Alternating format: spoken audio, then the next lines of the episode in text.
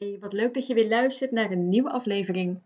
Ik ben Esmeralda en ik ben trainer in de filosofie van Louise Hay en geef de cursus die hoort bij haar boek Je kunt je leven helen, gericht op meer zelfliefde en zelfvertrouwen.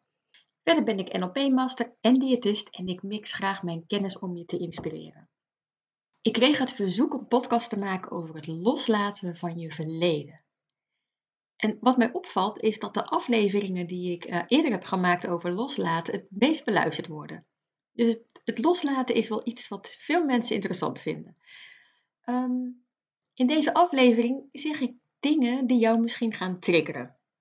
Dus als je boos wordt om iets wat ik zeg, kijk dan eens eerlijk of er niet een kern van waarheid in zit. Of zet gewoon de podcast uit en ga iets anders doen. Dat kan ook. Eigenlijk in de kern is loslaten niks anders dan een keuze die je maakt. Zo simpel kan het zijn. Waarom vinden we het dan toch zo moeilijk, dat loslaten? Dit heeft denk ik ook iets te maken met waar ik het in de vorige aflevering over had, over je gehechtheid aan iets. Stel je voor dat je iets loslaat, dan laat je bepaalde gedachten los, en misschien zelfs een deel van je identiteit los. En dat kan eng zijn, buiten je comfortzone. Want besef je goed dat vasthouden aan iets je heel veel kan opleveren. Het is veilig, het is bekend. Het is in je comfortzone. Je ego wil eigenlijk niks anders dan je houden waar je nu bent. Want je ego wil niet dat je groeit. Die wil gewoon dat je blijft zoals je bent. En soms kan vasthouden aan iets je een excuus geven om iets niet te doen of juist wel te doen. Het houdt je in een slachtofferrol. Het is heel makkelijk om je verleden de schuld te geven van daar waar je nu bent. Ik zie bij mensen om me heen dat ze in een bepaalde situatie blijven hangen. En dit komt dan door iets wat in het verleden is gebeurd. En zo kom je niet verder. Sommige mensen geven zelfs gebeurtenissen uit vorige levens de schuld. En misschien werkt dat ook wel door in het leven. Wie zal het zeggen? Maar betekent dat dan dat je niet kan veranderen? Dat je er niks aan kan doen?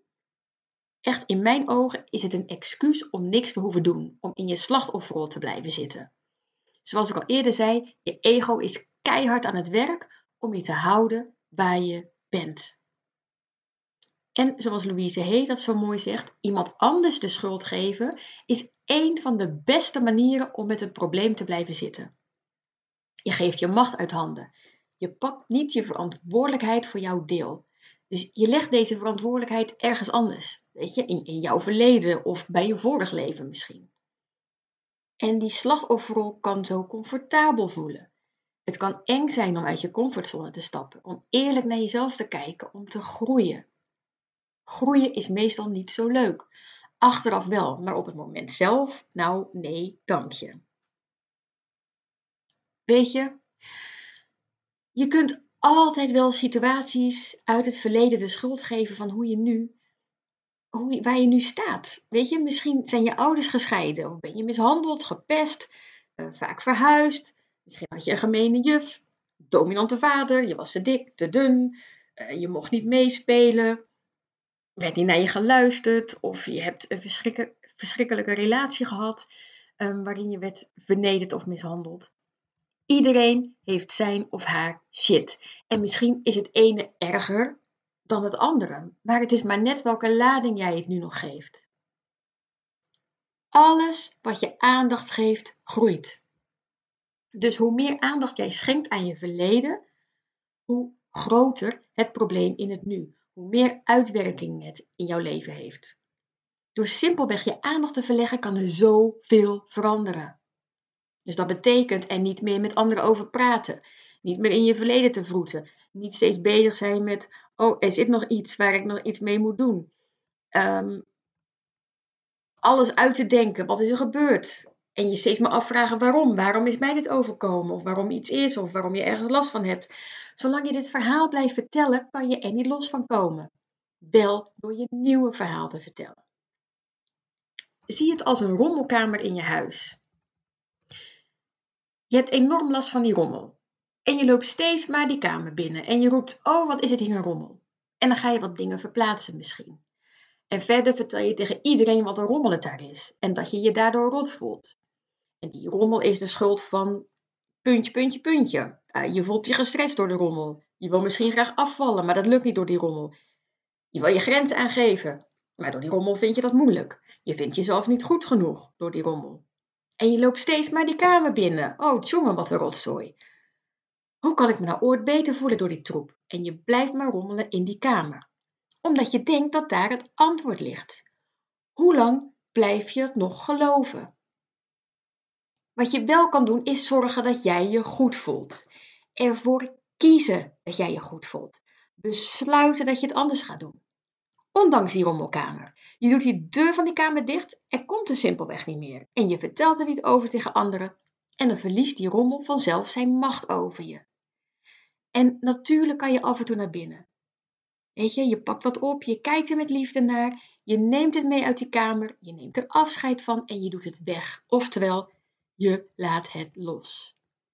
Maar ik geloof er niet in dat jij eerst al je rommel op moet ruimen voordat jij je goed kan voelen.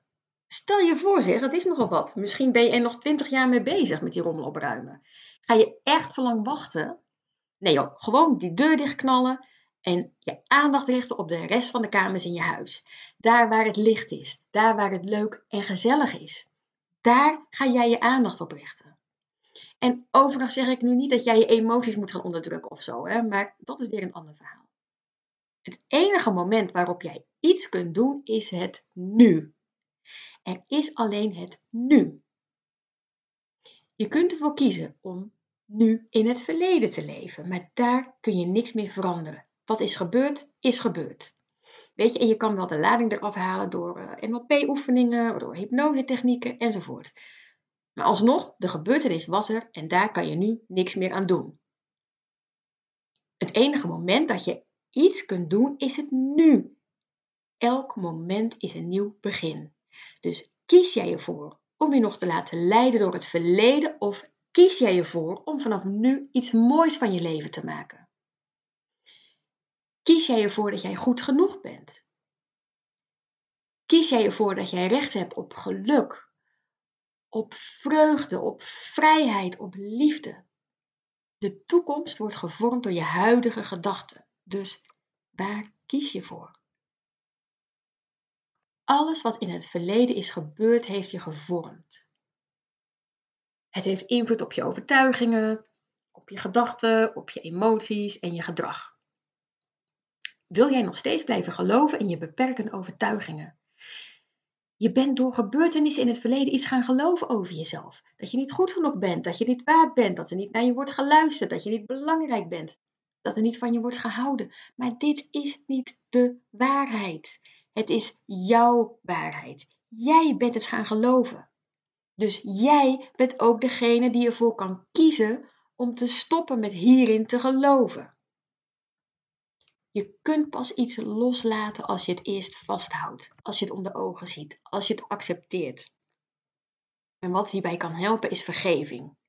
Vergeven is niet het gedrag van de ander goedkeuren. En wel het besef dat het jouw pijn is, jouw gedachte. Je gaat jezelf lossnijden van de ander als het ware. Zodra je het vergeven, ben je geen slachtoffer meer van de ander. En laat de verwachtingen die je had van de ander los. Zolang je niet kunt vergeven, straf je jezelf door wat iemand anders jou heeft aangedaan. Nog een keer, zolang je niet kunt vergeven, straf je jezelf door wat iemand anders jou heeft aangedaan. Wil je echt dat die persoon zo'n macht over je heeft nog steeds? Over vergeven valt heel veel te vertellen. Er zijn verschillende manieren voor. Visualisatie, schrijven, affirmeren. Ga eens op zoek naar een manier die bij je past. Maar zodra je bereid bent om te vergeven, ben je echt al een eind op weg.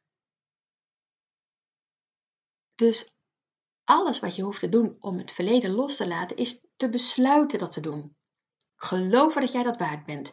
Jezelf het allerbeste gunnen. Verlaat die rommelkamer. Richt je aandacht op andere dingen. Dingen die je wel toedoen. Dingen die in het nu zijn en die bijdragen aan de mooie dingen in jouw leven. Ga aan de slag met vergeven. En pak af en toe iets uit die rommelkamer. Begin met iets kleins en behandel het met liefde en laat het los. En onthoud, want er zijn altijd mensen die denken of die zeggen: Oh, dat zal wel heel moeilijk zijn. Het is net zo moeilijk als jij denkt dat het is. Oké, ik hoop dat je hier iets aan hebt gehad. Laat het me weten. Ik vind het echt leuk om van je te horen. Laat een review achter als je op de Apple Podcast luistert. En daarmee help je mij weer om meer mensen te bereiken. Of deel hem in je stories op Instagram. Stuur hem door een andere. Mijn missie is om zoveel mogelijk vrouwen die liefde voor zichzelf te laten voelen. En zo maken we samen de wereld weer een stukje mooier. Wees lief voor jezelf. Een hele fijne dag gewenst. Doei!